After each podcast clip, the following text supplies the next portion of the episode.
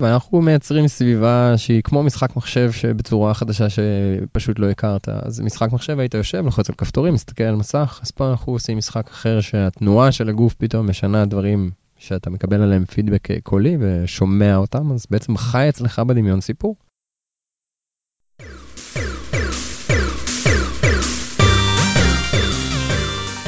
משחוק העתיד עם דוקטור חנן גזית איך משחקי וידאו שיצאו ממסך המחשב ואנשים עם mindset משחקי משפיעים על חיינו ומשנים את עולמנו.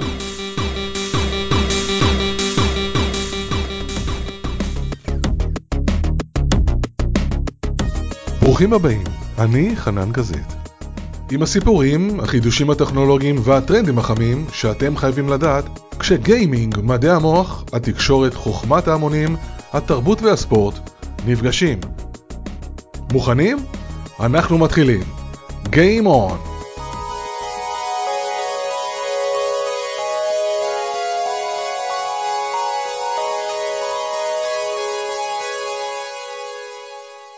משחוק העתיד, פרק מספר 1 הסיפור המופלא של Storyball ב start-up nation ילדי ישראל משקיעים שעות רבות במשחקי וידאו.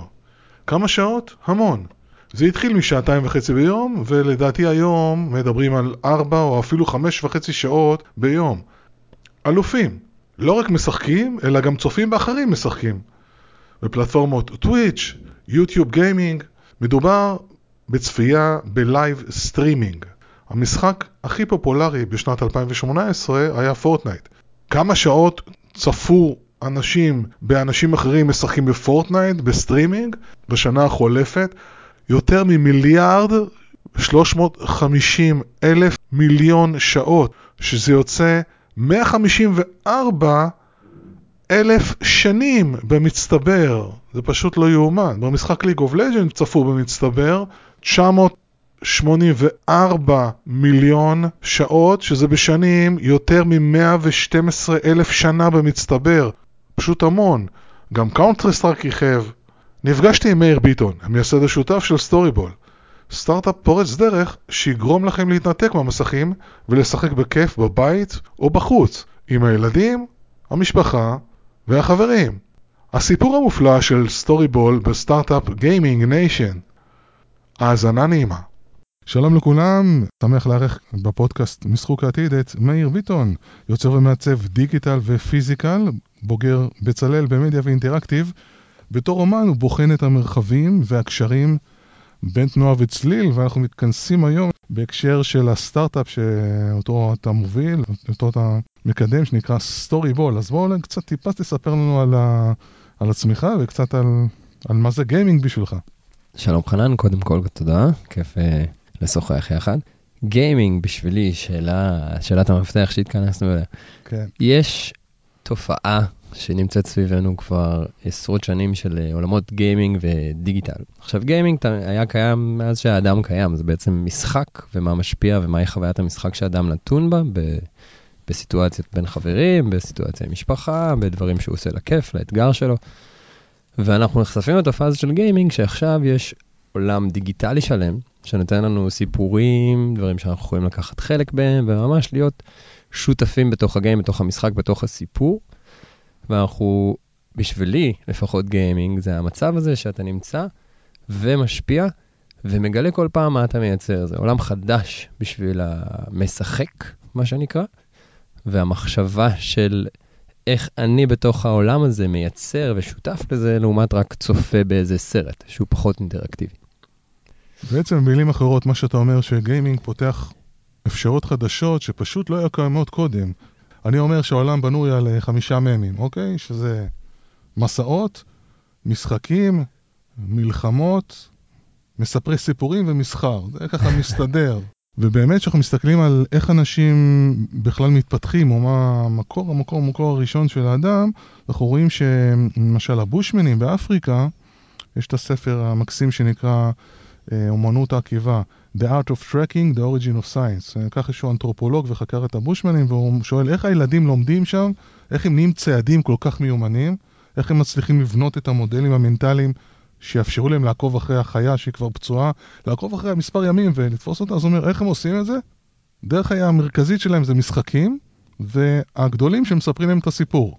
פה פתאום יש איזשהו מרחב חדש שבו אנחנו גם משחקים, גם עושים מסעות, גם נלחמים, גם עושים מסחר, וזה הכל אחר לגמרי, כי יש את הדיגיטל.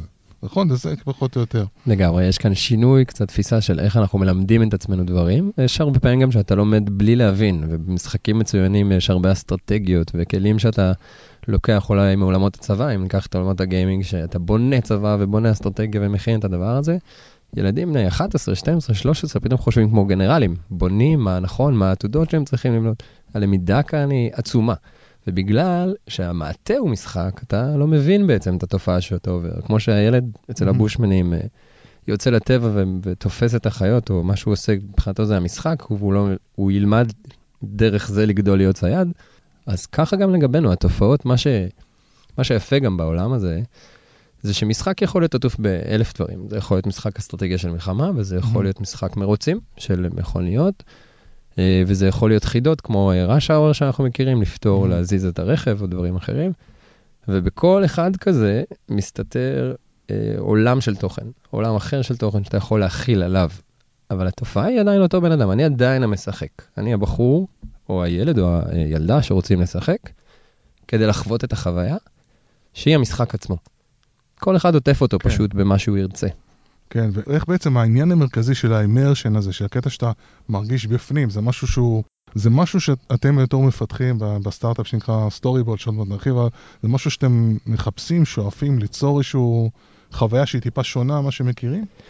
תמיד הכי כיף לשחק כשאתה מרגיש שיש לך skin in the game, יש פה איזה משהו שאתה גם, קודם כל אתה מאמין לו. אתה מאמין לסיפור מסגרת, האנימציה בעיניך mm-hmm. קצת עובדת, זה לא מרחיק אותך, זה לא מזהר אותך. ואתה מרגיש שיש פה אמת שבשבילך, שאם עכשיו אתה נפסל, אז אוי אוי אוי, מה קורה? Mm-hmm. כי נכנסת לתוך זה, אתה ממש חלק מהסיפור. חלק מעניין.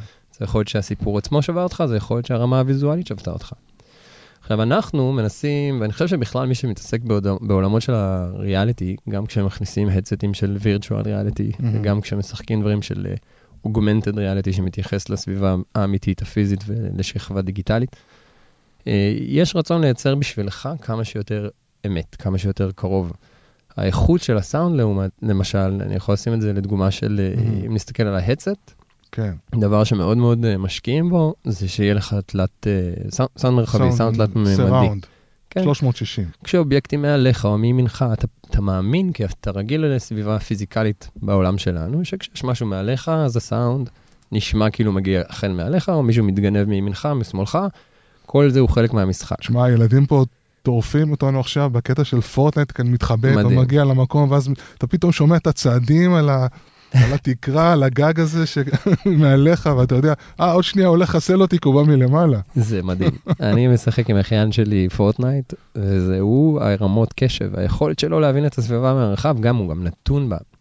גם ה immersion הזה, הוא נמצא שם. הוא בעצם חי כרגע מציאות, שהיא העולם הזה, אם נתייחס ספציפית ל Fortnite, הוא, יש לו את הזווית ראייה שלו שאיתה הוא שולט, והוא מסתובב למעלה, למטה, ימינה, שמאלה, וכמובן את ה-360 של האודיו של המשחק. והוא לומד את הסביבה, הוא לומד מה זה טפטוף של גשם, מה זה אויב מתקרב, וזה אביזרים לפוצץ ולא לפוצץ. זה חוקים ושפה חדשים. מעניין שהזכרת את ה soundscape. בזמנו נתתי איזושהי הרצאה בהקשר של איך בונים soundscape, הכוונה על המרחב. כאילו ה landscape, כאילו אתה לוקח את הסאונד, ו landscape זה איך אתה מקבל soundscape. ואז באמת ראינו שבמשחקים שהם יותר mobile, שאתה חייב להסתמך על, ה, על השמיעה, חשוב נורא לבנות את זה בצורה נכונה. עכשיו, לאיפה זה, לאיפה זה יתגלגל? שלימדתי באקדמיה, היה לנו פרויקט אה, עבור אה, אנשים עם צרכים מיוחדים. ואז החלטנו לעשות משחק לעיוורים או לכבדי ראייה. זאת אומרת, בואו ממ. נעשה משחק וידאו, שוטר לעיוורים וכבדי ראייה. זאת אומרת, משחק יריות. עכשיו, איך תעשה את זה? מה, ש, מה שעשינו, שכפלנו את, ה, את פארק רמת גן של הספארי, ואז אתה יודע, מצד ימין יש לי את האריות. עוד כמה צעדים יש לזה. עכשיו, אם מישהו מכוון עליי, אני שומע מין צליל כזה דק, ואז ניסינו את זה, אתה יכול לשים את הכיסוי על העיניים ולשחק, אתה יודע, כמו, כמו עיוור או כמו, כמו כבד ראייה, וליהנות מאוד מהמשחק, כי רוב, כל הסאונד שמגיע, אתה, אתה מתחבר אליו, אתה בעצם בונה אצלך במוח את המודל המנטלי, את המרחב. אה, יש משהו במשחק שלוקח את החושים פנימה. לוקח את הראייה במשחק אה, שמבוסס על אנימציה ואתה מאופנת, כי זה גם זז וגם התנועה לעיניים מאוד, מאוד משפיעה עלינו כמובן. כמו שדיברת על, על כבדי אה, שמיעה, אה, סליחה, כבדי ראייה, יש את חוש השמיעה בשבילם, וזה חוש מלא לכל דבר שיכול לגרום לי להאמין לסיפור, להאמין למשחק, ולרצות לקחת חלק בתוכו. אז אפשר להגיד, זאת אומרת, אולי, אולי נשמע טיפה יותר על סטורי uh, בול, כי ככה אני, מתוך מה שאני טיפה מכיר, זה משהו די, נקרא לו, אחר, שונה ממה שחוויות שאנחנו רגילים מבחינת משחקיות. למה אתם מבחנים? מה הביא אתכם ל, לרעיון הזה של Storyball? אז אם דיברנו על חוש השמיעה שהוא נכנס כאן אה, לפעולה וגורם לך להאמין לסביבה שאתה נמצא בה, וגם יש אלמנט מאוד חזק שאנחנו כרגע צופים בכל מה שאנחנו רואים, אה, ויש אלמנט שמנסים עכשיו יותר ויותר להיכנס בו לעולמות ה-virtual reality, שזה הפיזי, החלק הפיזי, המימד של הגוף, מרגיש את המשחק. דוגמה פשוטה זה אם אנחנו מדברים על אה, חליפות רטט במשחקים, אתה גם רוטט כשאתה נפגע או רץ או מרגיש. רוצים לערב את הגוף במשחק. זאת אומרת, זה נקרא בעצם, זה החוש של המגע או ה haptic, מה שאנחנו קוראים. כן, כן. עכשיו, sense. כשאתה נכנס לסימולטור טיסה למשל, אז אתה יושב בכיסא שמרגיש כמו cockpit, אתה מקבל headset ואתה באמת רואה את הסביבת אה, טיסה, ואתה יכול לטוס, זה הסימולטור. אתה מאמין לסימולטור. אתה משחק בזה. וכאן אנחנו מנסים לייצר משהו אחר. התופעה הזאת של אה, המסכים היא בכל מקום. וילדים משחקים גם בפלאפון, גם במחשב, וברוב צורות המשחק הם יושבים מול מסך כלשהו. באופן פסיבי. באופן פסיבי. ואנחנו מנסים להגיד, אוקיי, יש פה קצת כבר משהו שהוא מוגזם. אנחנו כל הזמן מול הדבר הזה, אנחנו משחקים לבד, אנחנו מאוד מבודדים. איך אפשר לקחת את הילד, שישחק גם קצת בסביבה שהוא נמצא בה, בעולם, בחדר האמיתי, גם אולי עם ילד שנמצא לידו והם יכולים לשחק בדברים ביחד ולא רק אונליין ביחד. ואצלנו אנחנו פיתחנו משהו שבעצם מתבסס על שמיעה, על שמיעה גם של סיפור, וחלק ממ-הממ. מהסיפור הוא מה שגורם לך לרצות להשתתף בו, וגם על פידבק לתנועות הגוף שלך. מה שפעם היו עושים עם Kinect או עם ווי, mm-hmm. אז Storyball בעצם מהווה איזשהו controller שמתרגם את תנועות הגוף לתוך המשחק עצמו. מה אני מתכוון? אם ילד היה יושב במקלדת ולוחץ כדי לקפוץ ב Super Mario, ממ-הממ. אז הפעם אנחנו מחליפים את המקלדת בקפיצה של הגוף. אתה רוצה להתקדם, אתה הולך. אתה רוצה לקפוץ, אתה קופץ. אתה רוצה לראות, אתה מבצע את תנועת דריכת הקשת ומשחרר, ובעצם ככה אתה שולט במשחק. מי שמשחק עם נינטנדו מכיר את ארבעת הכפתורים בצד ימין, ב- ביד ימין, ואלה mm-hmm. כפתורי הפעולה שלנו. הם מתרגמים ליריות ולקפיצות ולאלפי תנועות. מי שלא בא מהעולם הזה, ה Storyball בעצם כדור פיזי שאני מחזיק אותו ביד, ממ-הממ. גודל, אני, אני יכול להכיל אותו בכדור שלי, כדור טניס, שגם ילד אה, צעיר יכול להחזיק. ממ-הממ. והכדור הזה הוא כדור חכם, זה לא, זה כדור עם בינה מלאכותית. נכון. בעצם הוא משדר את ה... משדר לי וקולט את המשחק. הוא בעצם כמו מנוע כזה ש... נכון? אנחנו שאני... מסתכלים עליו כמו שרביט קסם. אתה מחזיק את אה, אה, הקונסולה הזאת, יפה. את השרביט הזה אצלך ביד, ואם תבצע איתו תנועת חבטה, כמו חבטת בייסבול, הוא מזהה mm-hmm. את זה כחבטת בייסבול. Mm-hmm. ואם אתה למשל אה, משליך את החכה שלך כדי לדוג, אתה תקבל את אותו, את אותו הפידבק. בעצם הוא לומד את התנועה שביצעת עם הגוף, mm-hmm. הוא יודע להבין, יש לנו מעל 100 תנועות שאנחנו ממש יכולים ככה לבדל ו- ולקחת למשחק, ואנחנו מתרגמים אותם לכפתור. ממש, זה הכפתור, כדי לעשות את הפעולה הבאה, כדי לקפוץ מעל הנה, על גשר או לנהר, ממש צריך לקחת את הכדור ולקפוץ, ולקפוץ מידת מה מסוימת בעולם אומרת, יחד, כן, זאת אומרת, בעצם הכדור יחד עם הגוף שלי, הגוף שלי הופך uh, בעצם לסוג של שלט, כן. ולהבדיל מקינקט או מווי, שאתה מוגבל בטווח הרי של הקליטה, גם בווי וגם בקינקט, כי יש טווח מסוים, פה אתה לא מוגבל, כי זה איתך, עליך. נכון, נכון. אתה יכול לקחת אותו לכל מקום. למשל עכשיו בבית, אמא אומרת, רק שנייה, עזוב, בוא לאכול צהריים, אבל תשמע, אל תעשי לי פה בלאגן במטבח, תצא החוצה, תשחק בחצר, אז אתה יוצא החוצה לחצר וזה איתך. זה, זה כאילו לגמרי. השינוי. זה השינוי, אתה גם לא מחויב להביט במקום אחד. אין את המסך הזה שלא יכול לזוז איתך לאף מקום. Mm-hmm. המשחק מתרחש בדמיון שלך, כשמה שאתה מקבל זה חיווי קולי של הסביבה שאתה נמצא בה. אתה יכול לשחק עם הרמקול עצמו אצלך בידיים, אתה יכול גם לשים אוזניות ולקבל, כמו שדיברנו, mm-hmm. מרחב סאונד שהוא קצת יותר מכניס אותך לתוך, ה, לתוך החוויה. זאת אומרת, זה משחק סיפורי שמדבר איתך... שבעצם יש דמויות שם, שזה ממש, זאת אומרת, כל המרכיבים של משחק, אם זה נרטיב, זאת אומרת, סיפור, שלבים, משימות, אתגרים, כל דבר שבעצם דיברנו עליו בהתחלה, בהתחלה, להכניס אותך, לעשות לך אימרשן לתוך המשחק, שתרגיש חלק ממנו, וגם שיח וגם יכול לבנות בו דברים, או לבנות בעצם דרך הדמיון, נמצא שם. נכון. וזה נכון. כאילו הפיצוח, וואו.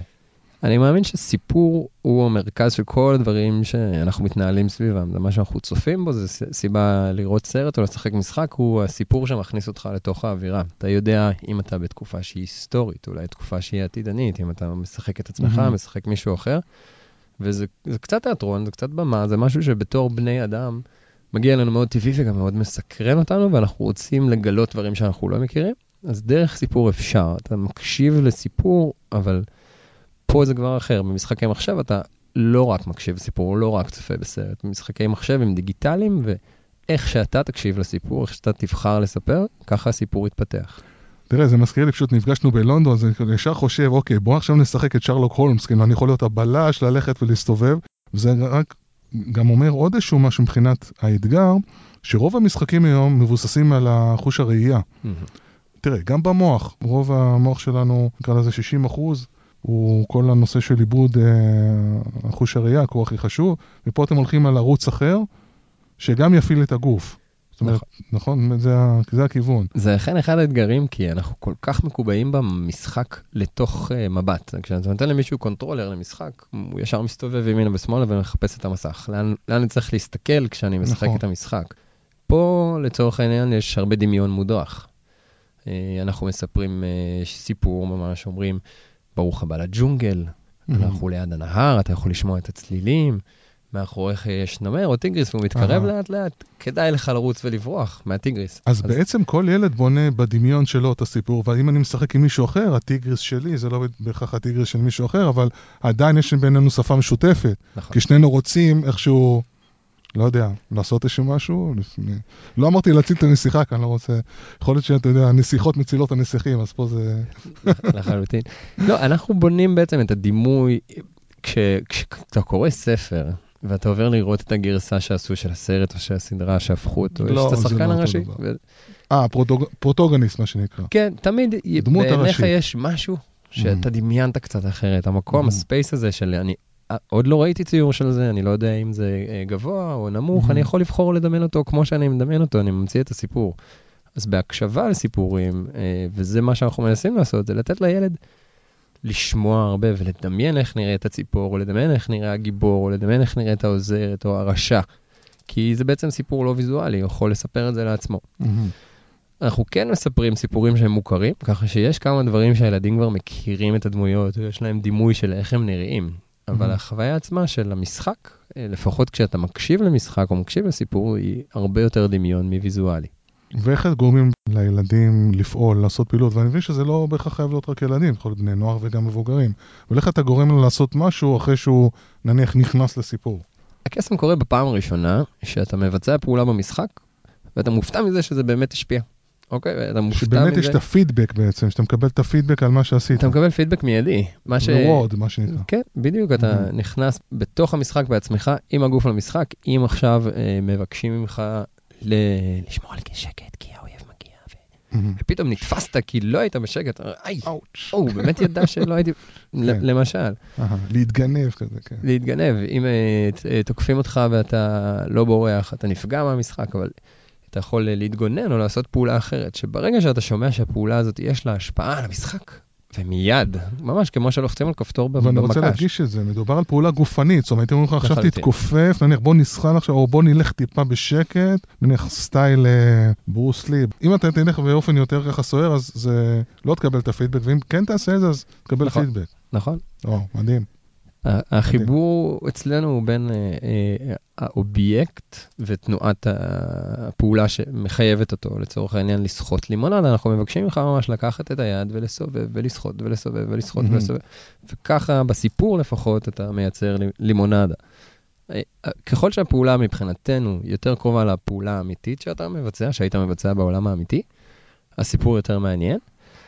וגם מה שכיף פה, זה אנחנו לא רק מאתגרים אותך פיזית לעשות משהו, אנחנו מאתגרים את המוח בלהבין איך הוא פותר את החידה. מה החידה? איך אני מתקדם לדבר הבא? אם אני קופץ מעל הגשר, מתכופף מעל הגשר, זוחל?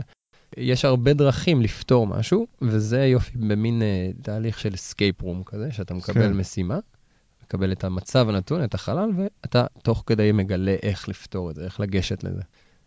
וזה מרתק, זאת אומרת שפה יש לנו, בעצם פתחתם עולם חדש של משחקים, שעד היום ברובו התבסס על הקטע החזותי, ופה אתם כאילו לוקחים את זה בכלל לכיוון אחר, שהוא מעבר לזה שהוא גם שמיעתי יותר, הוא גם מוציא את הילד מהמצב הפסיבי של הישיבה, של השבת, מול המסך. לגמרי. עכשיו, זה די מזכיר לי, אתה יודע, שני המשחקים ששיחקתי באמת, אני מודה, יותר מדי שעות. הראשון נקרא Ingress, של חברת Niantic Lab של גוגל, שזה היה מבחינתי משחק מדהים של שתי קבוצות שנלחמות אחת עם השנייה בעולם האמיתי, שבעצם אתה ממפה את העיר, אני הולך בשכונה ויש לאנשים שבנו מבצרים, אני צריך להרוס אותם ולעשות להם hacking למשל, ומה שהכי התלהבתי מהמשחק, אתה הולך פיזית עם הסמארטפון ואתה מקבל המון חיווי של שמיעה, אבל עדיין אתה צריך להסתכל הרבה מאוד.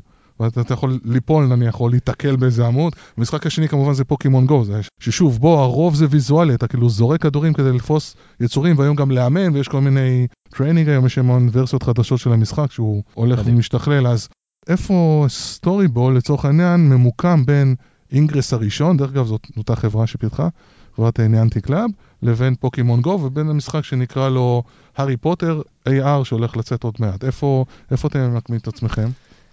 קודם כל ציינת משחקים שהם מדהימים בכמה שהם פורצי דרך. כשאתה פתאום בסביבה האמיתית שלך, אצלך בשכונה יש פוקימון שאתה תתפוס רק אותו ובאף מקום אחר לא, או שזה בגלל שזה ליד נחל אז זה פוקימון מים, או אם זה ליד אה, הרים אז אחד אחר. יש פה השפעה פתאום שהמשחק מחשב הוא כבר לא חי רק במחשב. אתה צריך להגיע באמת לפינת רחוב בניו יורק כדי לתפוס את הפוקימון הספציפי הזה, וזה מתחיל לשחק כאן בין מה זה אמיתי ומה זה וירטואלי.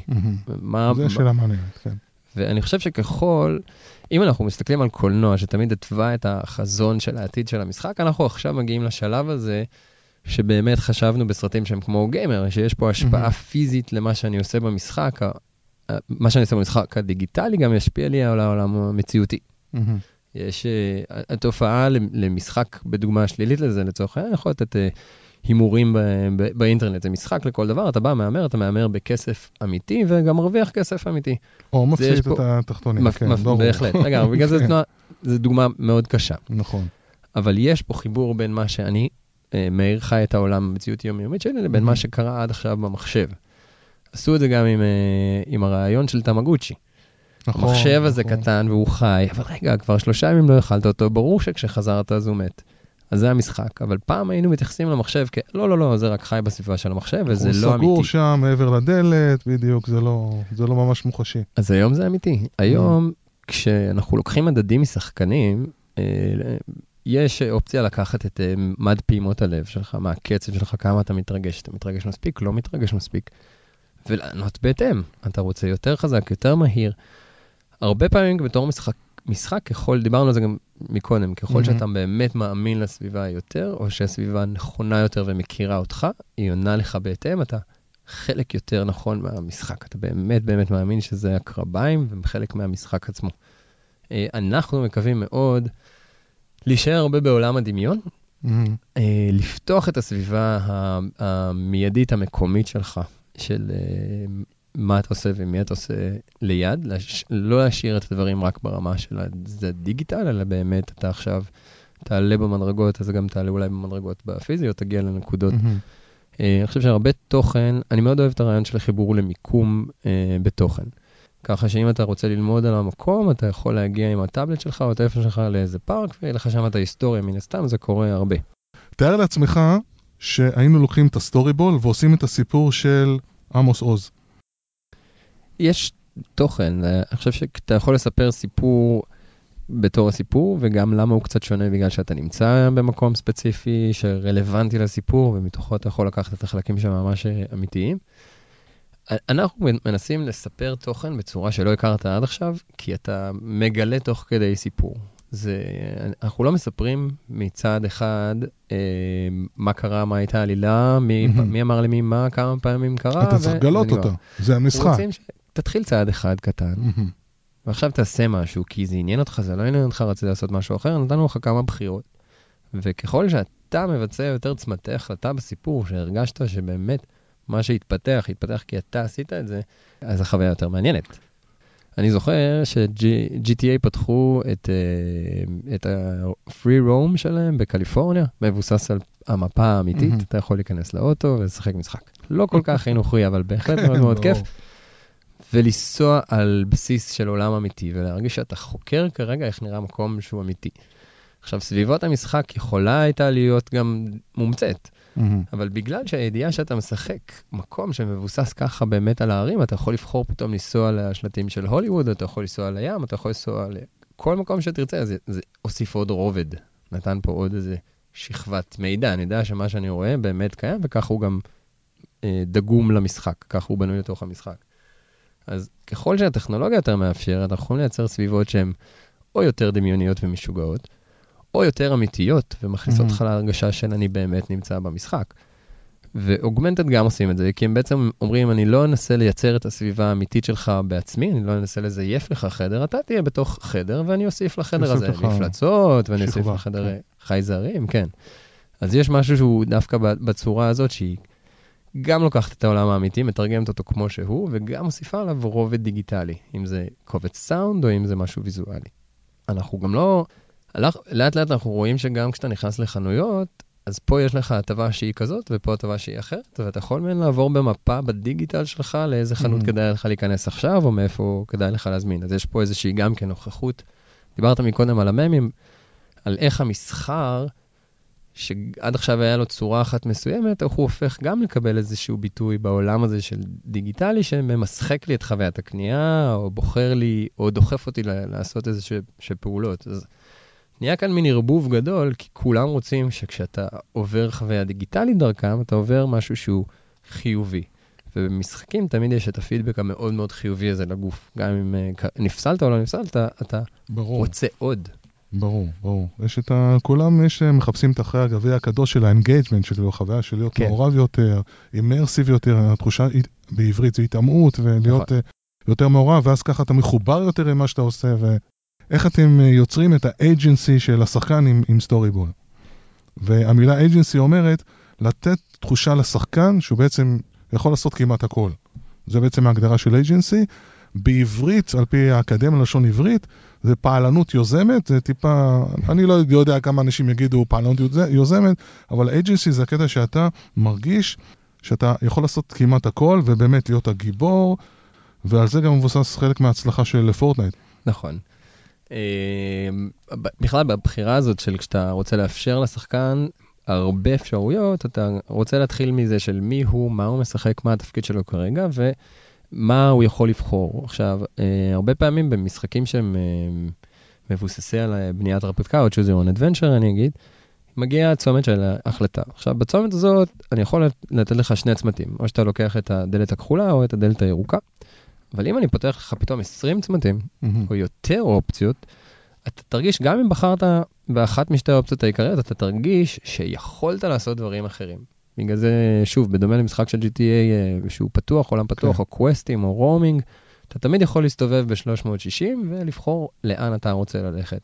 אנחנו משתדלים שהסיפור תמיד יאפשר לך לעשות את הדבר ההגיוני, לא הגיוני, לא ציפית, mm-hmm. כן ציפית. שתמיד יהיה עוד קצת יותר דברים שאתה אמור לעשות מרק מה שהסיפור כביכול לוקח אותך. מה שמעניין זה לפעמים אה, לגרום לך לחשוב שהדרך שהעלילה הייתה רוצה להתפתח בעינינו, המייצר של המשחק, היא מסוימת, אבל ככה מחביאים איסטר אגס בכל מיני מקומות, שאם היית עושה אחרת, פתאום היית מגלה משהו שלא היית מגלה אחרת. זה כיף, זה גם מאוד מעניין מה שאתה אומר, כי בעצם אתה אומר, רגע, למי, למי בעצם שייך פה המשחק? אומרת, יש את הקטע הזה שאתה אומר, אוקיי, אנחנו פיתחנו עבורכם את המשחק, Story Ball, הנה, דבר נהדר, אבל השחקן יכול לקחת את זה לכיוונים שאתם בכלל לא צפיתם. אפרופו ה agency, זה אומר, יש לי אוטונומיה לבחור מה שאני רוצה, ויש לי גם mastery, אני משחרר את היכולות שלי, והחופש בחירה הזה לעשות את הדברים, זה משהו שהוא מאוד מעצים, זה עובד על המוטיבציות הפנימיות שלנו, אז מחקרים שאני חקרתי לא מעט, שלוש שנים, עקבתי מה ילדים עושים במשחקי מחשב, גם מרובי תפקידים וגם משחקי יריות וגם משחקי מלחמה ומשחקי מרוצים. ראיתי שבחלק מהמקרים ילדים בכלל עוזבים את המשחק שפותח אה, לגו מרוצים או פורצה או כל משחק אחר, והם עוצרים לעצמם איזשהו משחק אחר לגמרי שהם רצו. יכול להיות פה בהחלט מצב שבו השחקן הוא בונה אפילו באמצעות האופציות שאתם מאפשרים לו משהו אחר שבכלל לא התכוונתם.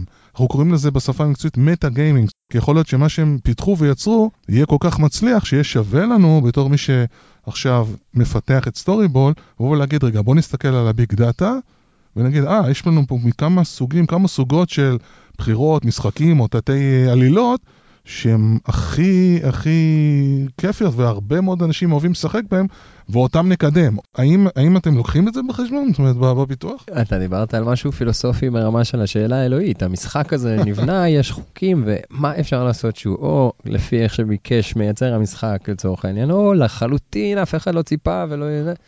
יש אה, חוקים, בוא נגיד, פיזיקליים לכל תוכנה ומשחק שאתה בונה. בתור מי שמייצר אה, את המשחק, אתה מאפשר מנוע גרפי מסוים, יש דברים שמשתנים, היטלי אור, היטלי צל, דברים כאלה ואחרים, אבל אני בעצם מניח לייאאוט בתור מייצר משחקים.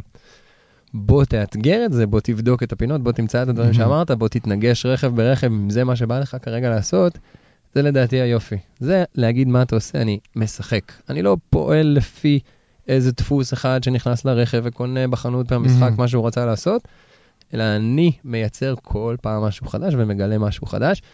לפחות בתור המשחק, אני לוקח כאן בחשבון שיכול להיות שרצו שאני אעשה את זה או לא, יעשו, לא רצו שאני אעשה את זה, אבל אני בחרתי לעשות את זה. ב-2009 היינו הראשונים, החברה שלי שעסקה בפיתוח עולמות וירטואליים, הצגנו זירת בחירות וירטואלית. באנו לבתי ספר מחשבים סליחה על הביטוי, על הפנים, חומרה, תוכנה גרועה, והצגנו סביבה וירטואלית תלת-ממדית עם אבטרים שלא צריך להתקין שום תוכנה, 3D Web, ככה זה נקרא, מבוסס Java, לא ניכנס לפירוט, אבל מה שיפה, נתנו לילדים בשתי כיתות להיכנס ולבחור. דרך אגב, עכשיו הם, הם הולכים להיות ה... בבחירות הקרובות לבחור באופן אמיתי. אבל אז הם היו ילדים בכיתות, אה, אם אני לא טועה, ג' ד', והם נכנסו למשחק, והיה שם אופציה שאנחנו פיתחנו, אמרנו, יש מגבלה של 50 שחקנים. 50 אבטרים בו זמני. דרך אגב, מי שעמד להיבחר לראשות הממשלה, אתה יכול לנחש מי היה? ציפי לבני, אהוד ברק וביבי נתניהו. ומה שקרה במשחק, והילדים נהנו, וכמובן בחרו, כי סידרנו להם קלפי בחירות כחולות שהם יכולו ממש לשים ולבחור וכל הדבר הזה, בצורה וירטואלית, והם בכלל התלהבו ממשהו אחר. הם התלהבו מזה שיכולו להיכנס פנימה ולשחק ולדבר אחד עם השני, ולטוס למעלה בכלל, זאת אומרת, היו, הבחירות פחות עניינו אותם, אבל, ואתגרו את המערכת בצורה כזאת ש-80 ילדים פתאום, אתה רואה אותם טסים, עפים למעלה, היה מין זירה כזאת נורא יפה, עגולה כזאת של בחירות, ו... מה שנקרא, באמת אתגרו את המערכת. זה ככה סיפור קטן כדי להמחיש עד כמה אתה חושב שאתה כאילו מכין איזה משהו ופתאום קורה משהו אחר לגמרי. זה מדהים, גם מה שכיף פה זה שדיברת ספציפית על ילדים שעשו את זה, וזה לא מפתיע, כי כשאתה ילד אתה כל הזמן משחק, ולשחק זה גם לבחון גבולות, להגיד, אתה, אתה, לא, קודם כל אתה לא מכיר את המשחק, אתה לא, אף פעם לא עשית את זה, אף פעם לא ידעת, ואתה... המשחקיות שבך היא יותר חזקה, כי אתה הכל מגלה פעם ראשונה, ואתה לא יודע אם צריך ככה או ככה או ככה או אחרת. הם לא הצביעו אף פעם, המטרה של הבחירות פחות מחבר אותם. אני מאמין שאם היית עושה אותו ניסויים מבוגרים, כנראה שהם היו הולכים, מצביעים, אומרים לך, אוקיי, תודה, סיימתי, תודה על החוויה הווירטואלית mm, החדשה הזאת. אוקיי, אוקיי. פה ילד, עולם המשחק מגיע מאוד מאוד מאוד צעיר, עולמות דיגיטליים, הילדים האלה נחשפים למשהו שהוא בעיניהם פעם ראשונה, והחוקים הם המלצה. הם באמת לוקחים ובודקים, הם קצת יותר סקרנים ומתנגשים בקיר. אנחנו הרבה פעמים בתור מבוגר נכנס למשחק, לסביבה, אני אפילו לא בודק אם הקיר אני יכול להתנגש בו או לא, או מה יקרה אם אני אתנגש בו. זה כבר מביא אותי, זה, זה שאלה טובה. זה כבר מביא אותי לעניין של ה mindset המשחקי. אז בן אדם שיש לו, מחזיק ב mindset משחקי, הוא אחד שהוא disruptor, הוא, הוא שובר את החוקים, הוא לא מקבל את החוקים של המערכת כמו שהם, והוא מוכן לשבור אותם. disruptor אומר שאני לא מקבל את החוקים כמו שהם, ואני בוחן את הגבולות, ולפעמים אני מוכן לשנות את כל המערכת וליצור משהו חדש. איך אתם רואים את החיבור שלכם לכל סוגי השחקנים שקיימים? יש disruptor, ויש אחד שאוהב לחקור ולגלות, ויש אחד שאוהב רק לנצח ולעשות תחרויות. יש כל מיני סוגים וטיפוסים של שחקנים. איך אתם מתייחסים לזה בפיתוח של, ה... של פתרון, של משחק כמו Story Ball? אחד הצעדים הכי גדולים שאנחנו מנסים אה, לכוון לקראתם, זה מעבר לעובדה שאנחנו בונים כרגע עולמות משחק וסיפורים ומשחקים, אנחנו רוצים לתת למשחקים בעצמם, או למפתחים, לקהילת מפתחים, לייצר את הסביבות ולייצר את האתגרים ואת המשחקים. אה, יפה. כי הקונסולה הזאת היא פלטפורמה, מה ש Story Ball עושה, הוא אה, לוקח תנועת גוף, מתרגם אותה לתוך משחק דיגיטלי. ועכשיו אתה יכול לבחור מה הסיפור, אתה mm-hmm. יכול לבחור מה קורה ולייצר את זה בעצמך.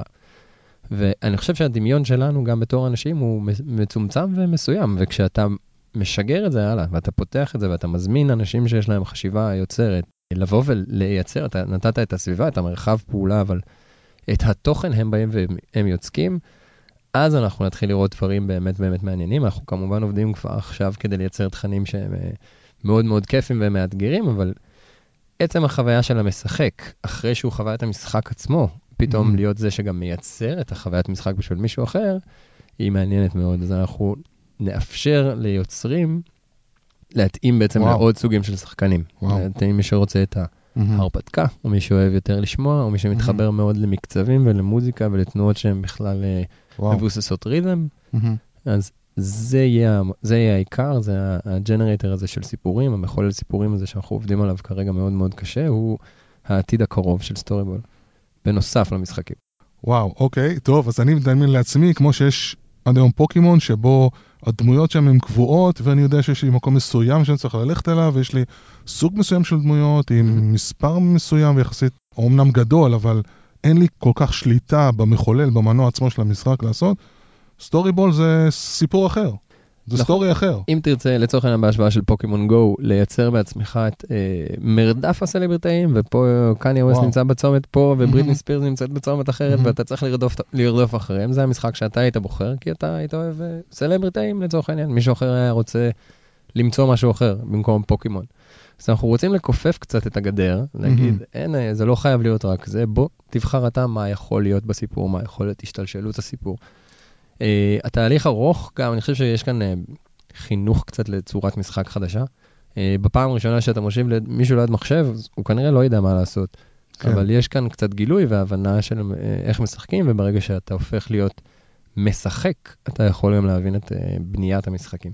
אז זה הופך את כל מי ששיחק, הוא גם באיזשהו אופן יוכל להחליף את הכובע ולהיות זה שמפתח ויוצר את ה... מאוד, ואנחנו גם מקווים שילדים יעשו את זה בעצמם. Mm-hmm. מי שמפתחים, קהילת אה, מפתחים יחסית בוגרת קיימת, אנחנו רוצים לנסות להנגיש את זה גם קצת כדי לתת mm-hmm. לילדים עצמם את החוויית יצירת סיפורים ולשחק סיפור שאתה כתבת, שזה משהו שהוא נראה לי חוויה כיפית. זאת אומרת, אני כותב את זה בוא, בוא נדמיין את זה, יש ילד שמשחק במשחק, ואז הוא אומר, רגע, אני עכשיו צריך לכתוב סיפור. כן. אז בעצם אני אמור לחזק, מעבר לקטע הגופני של, יאללה, תפסיק להיות פסיבי, תשב מול המסך, גם אתה צריך לכתוב. במילים אחרות, אתה אומר, ילדים יכולים גם לפתח את כישורי האוריינות שלהם, את הכתיבה, את היצירה, כן. דרך בכלל סטורי בורד, זה משהו, וואו, זה משהו חדש שעוד לא שמעתי. ואנחנו מייצרים סביבה שהיא כמו משחק מחשב שבצורה חדשה שפשוט לא הכרת. אז משחק מחשב היית יושב, לוחץ על כפתורים, מסתכל על מסך, אז פה אנחנו עושים משחק אחר שהתנועה של הגוף פתאום משנה דברים שאתה מקבל עליהם פידבק קולי ושומע אותם, אז בעצם חי אצלך בדמיון סיפור. בוא תכתוב סיפור לדמיון, זה mm-hmm. חוויה, חוויה בהחלט מעניינת. גם המחשבה, אה, הרבה פעמים יוצא לי אה, להראות את הממשק פניית משחקים שלנו למפתחים אחרים, וגם שיטות mm-hmm.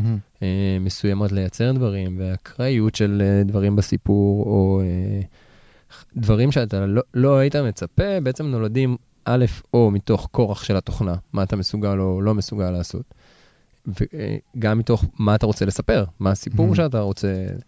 אז יש כאן חיבור בין, אה, הרבה פעמים קולנוען ותסריטאי, אה, פעם הוא היה מחובר למצלמה שיש לה 16-9, mm. והוא לא היה יכול לצאת משדה הראייה של כן. המצלמה. זה, אתה יכול לספר סיפור רק דרך כן. שדה הראייה של המצלמה. אז mm. אחד, גם היום אנחנו רגילים שכבר, הופ, אה, כותבי תוכן, יש לכם מצלמת 360, שדה הראייה נפתח, שינינו לכם קצת את חוקי המשחק.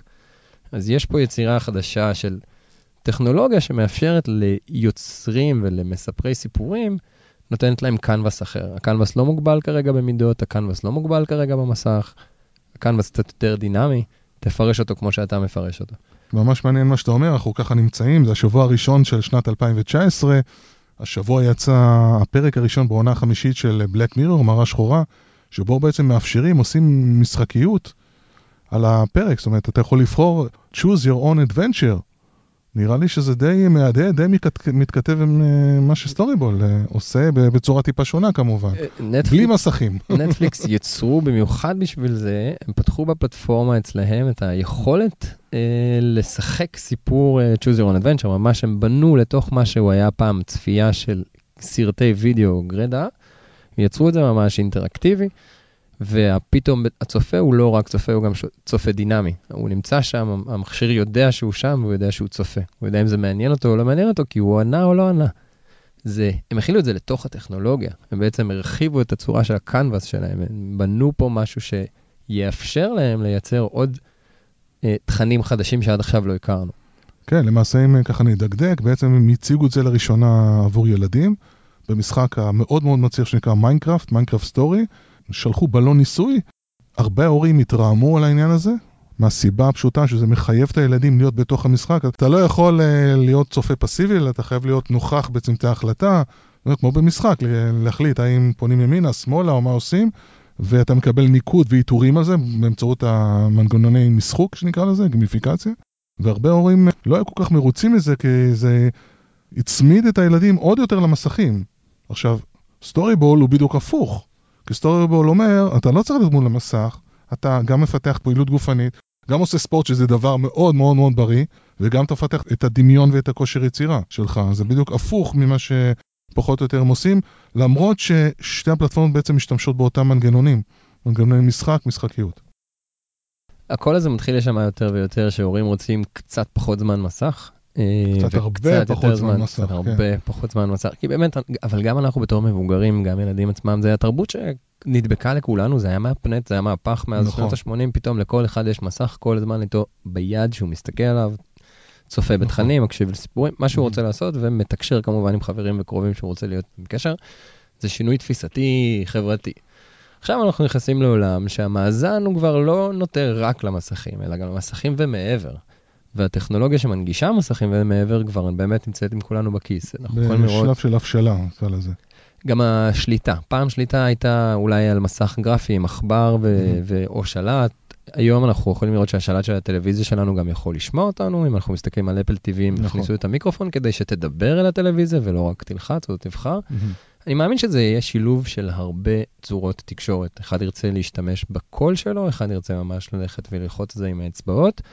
וגם זה ימצא אותנו בתור צרכנים, בוחרים יותר את מה שמתאים לנו, מה שגם mm-hmm. נוח לנו באותו הרגע. לפעמים אתה בנהיגה, לפעמים אתה לא בנהיגה, אתה תרצה ממשק אחר, או צורה אחרת לדבר עם הטכנולוגיה שלך, עם המחשב שלך, עם המחשב הנייד, עם הטלפון mm-hmm. החכם, או בעצם גם נוצר כאן אפיון, אה, בוא נגיד שנותנים אופי כבר למכשירים, אבל זה לא מפתיע שלכל אה, טלפון חכם הוא מגיע כבר עם שם של האסיסטנט הדיגיטלי, אם זה סירי, אם זה אלקסה. כן. קורטנה, אימא'לה, קורטנה פחות אה, כן. מתחבר אליה. אבל יש פה איזושהי האנשה של ה digital, מה שראינו אז, אז מזמן בקולנוע. כן. מה שהיה Jarvis של Iron Man, כן. לצורך העניין. יש, יש אופי למחשב פתאום, לא רק uh, מבע פיזי. כן, זה די מפחיד. Uh, מצד שני, יש בזה הרבה פוטנציאל. רציתי ככה לשאול לקראת הסיום, הפודקאסט נקרא משחוק העתיד, איך משחקי הוידאו יוצאים מהמסך ומחלחלים, נכנסים ומשנים את החיים שלנו, ואיך אנשים עם מייסט משחקים משנים את העולם שלנו. איך הגעתם לרעיון הזה? איך זה התחיל? ההיסטוריה הספציפית שלנו בתור חברה התחילה מלמשחק את חוויית השיקום לתנועה. היה רצינו להתעסק באנשים שנפגעו בדרכים שונות פיזית או מוחית, וזה השפיע עליהם על התפקוד בתנועה. וואו. ממש ריפוי בעיסוק, ממש איך אתה מדרבן חולה שצריך לחזק את כף היד שלו, mm-hmm. ללחוץ כמה פעמים על, על כדור, כי זה יעודד את השרירים לחזור לפעולה. אז יצרנו איזושהי uh, זה device. בא מתוך, סליחה שאני שואל, זה בא מתוך שהוא סיפור אישי, או התקלות בדברים, אתה יודע, לפעמים שקורים, שבני משפחה, או אנשים קרובים, או חברים, גם לי יש הרבה אנשים, חברים שככה זקוקים לדברים האלה, בלי להיכנס לפרטים, אבל זה, יש פה זה... בסיס כזה, או... ההכלאה של כל הדבר הזה הייתה מאוד מעניינת, היא, היא הגיעה בגלל, קודם כל, שהצלחנו לקחת אה, פיזית, חומרה טכנולוגית חדשה שיכולה להבין יותר. Mm-hmm. הבנו שיש פה איזשהו אובייקט שיכול להיות מיושם בדרכים שונות. אה, אבל החיבור העיקרי, מה שישב בתוכו, זה היה שיש כאן אלמנט של תנועה פיזית במרחב שמבוצעת על ידי בן אדם. ממשק הוא להחזיק משהו ביד ולשלוט בו, כמו שאמרנו, במג'יק וונד הזה, בשרביט קסמים הזה, בדרכים מסוימות. אז אנחנו התחלנו מזה שלקחנו כדור, שאמרנו לכדור, תעודד את המשחק בך לשחק בך יותר. אוקיי. Okay. תלחץ עליי, תסובב אותי, תרים אותי, תעשה mm-hmm. ככה דברים. למדנו שיש כיף וחדווה רק באובייקט עצמו. עכשיו, לאט לאט האובייקט אה, גדל ונהיה יותר חכם, האובייקט התחיל. לדבר ישר למטופל, ישר למשחק, למי שמחזיק בו, והתחלנו לקחת את חוויית הסיפור לתוך האלמנט. אמרנו, אל סתם תלחץ עליי, בוא תלחץ עליי כי יש סיבה, כי. יש סיפור, כי אם תעשה את זה בדיוק בזמן, אז אולי יקרה. משהו שאם היה בזמן אחר. ואני חושב שלמדנו יותר ויותר שמה שהיה כיף לפציינטים, שגרם להם לעודד, זה גרם להם לזוז קצת יותר פיזית, אנחנו יכולים לקחת את זה ולעשות את זה. לכל בן אדם. Mm-hmm. ודרך האלמנט שהוא פתאום חלק בסיפור, אנחנו יכולים להזיז אותו, לגרום לו לרקוד, לשיר, לחזור אחרי מילים, אה, לבצע מלא פעולות עם הגוף שהוא היה מבצע בכל משחק אחר במחשב, בצורה שהמחשב היה מבצע את זה בשבילו, לבוא ולבצע את זה בעצמו. עכשיו, אה, אנחנו מאוד בהתחלה, אבל אני חושב שכבר עכשיו כן. אנחנו רואים שיש צמא מאוד מאוד גדול למשחק שהוא פיזית אחר, שהחוויית ממשק היא לא מלווה בעכבר לגבי צג, או בכל... לא, בג'ויסטיק ב... אה, מול המסכים, בדיוק. משהו אחר. שיש פה משהו שהוא באמת באמת ייחודי בתפיסה. וואו. אז, כן, זה ככה, התולדה של הרעיון. מאיר, אני מאוד רוצה להודות לך שבאת ודיברת איתנו במשחוק העתיד. ואני מאחל לכם באמת בהצלחה בסטארט-אפ המדהים הזה שנקרא StoryBall. היה לי עונג. תענוג גם איתי, תודה. יופי, Game On. הפרק בחסות ג'ולות Interactive. עוזרים לארגונים, חברות הייטק, יזמים וסטארט-אפים לשלב פתרונות גמיפיקציה מתקדמים לשיפור תוצאות. ג'ולות Interactive, עסקים משחקים להצלחה. סטארט פליי יור לייף גם בפייסבוק.